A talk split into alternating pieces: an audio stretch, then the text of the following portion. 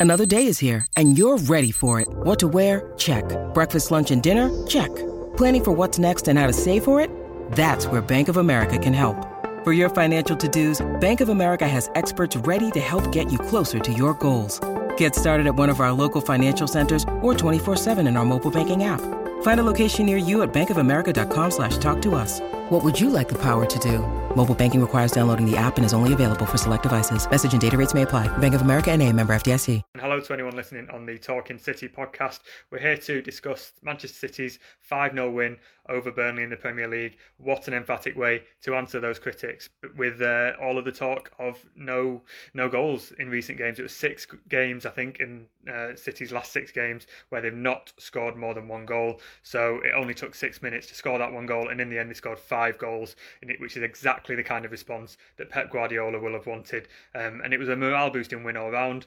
Um, the the amount of goals that City scored allowed a lot of rotation, a lot of rest, um, and it was a fantastic result really for City. Um, there were four changes from the side that uh, dominated against Olympiacos but couldn't score that second goal um, in midweek. There was Kevin De Bruyne and Walker who hadn't travelled to Greece, they returned. Uh, uh, Ferran Torres came back. There was no place for Sergio Aguero. He was out with a little bit of an injury. I think a bit of discomfort in the knee is what Pep Guardiola said. Um, Laporte and Zinchenko were, were rested altogether.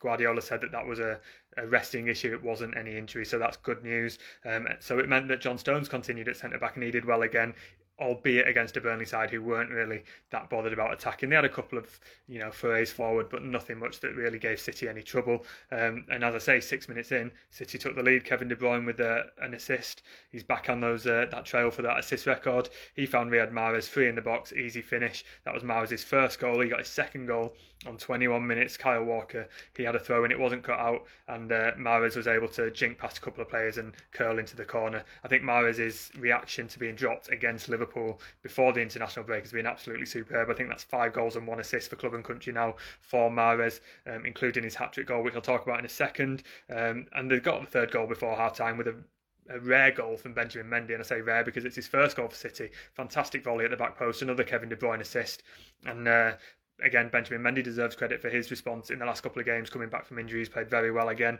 Um, and the fact that City got the third goal meant that Guardiola could rotate and use his substitutes in the second half. Fernandinho came on at the break for Rodri, who got a well-deserved rest, and it was more of the same in the second half. The uh, the goal came a little bit later than it did in the first half, the fourth one. So it came with uh, Jesus found Torres, some good play in the box from Jesus, and Torres slammed home with his uh, last touch of the game before coming off.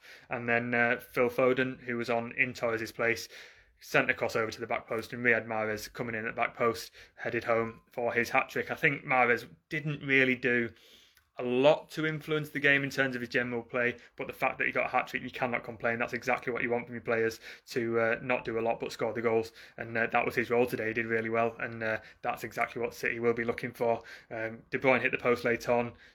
Players came on. Uh, I think Garcia came on as well. So all in all, exactly what Pep Guardiola will have wanted going into the game against Porto, where a point is needed to, to win the group in the Champions League, then Fulham at home, and then hopefully a dead rubber in the Champions League where we can rotate again. So it's looking a lot brighter for City than it was about a week ago uh, when we saw them lose to Tottenham. A little stat for you just before I go. The uh, BT Sport commentators said this is the first time since the late 1890s that one team has beaten another opponent four times in a row by scoring five goals, and that's exactly what City have done now against Burnley. Five, uh, five goals in the last uh, four league meetings against Burnley. So you can't really ask for more, and hopefully City will hope that against Fulham the uh, the scoring run continues and there won't be any more talk of any uh, freezing in front of goal. So throughout the night we'll be bringing you all of the reaction from the Manchester Evening News. Um, see what Pep's got to say. Didn't seem to be any more injuries, which is obviously a positive, and uh, we'll go forward into the Porto game in midweek.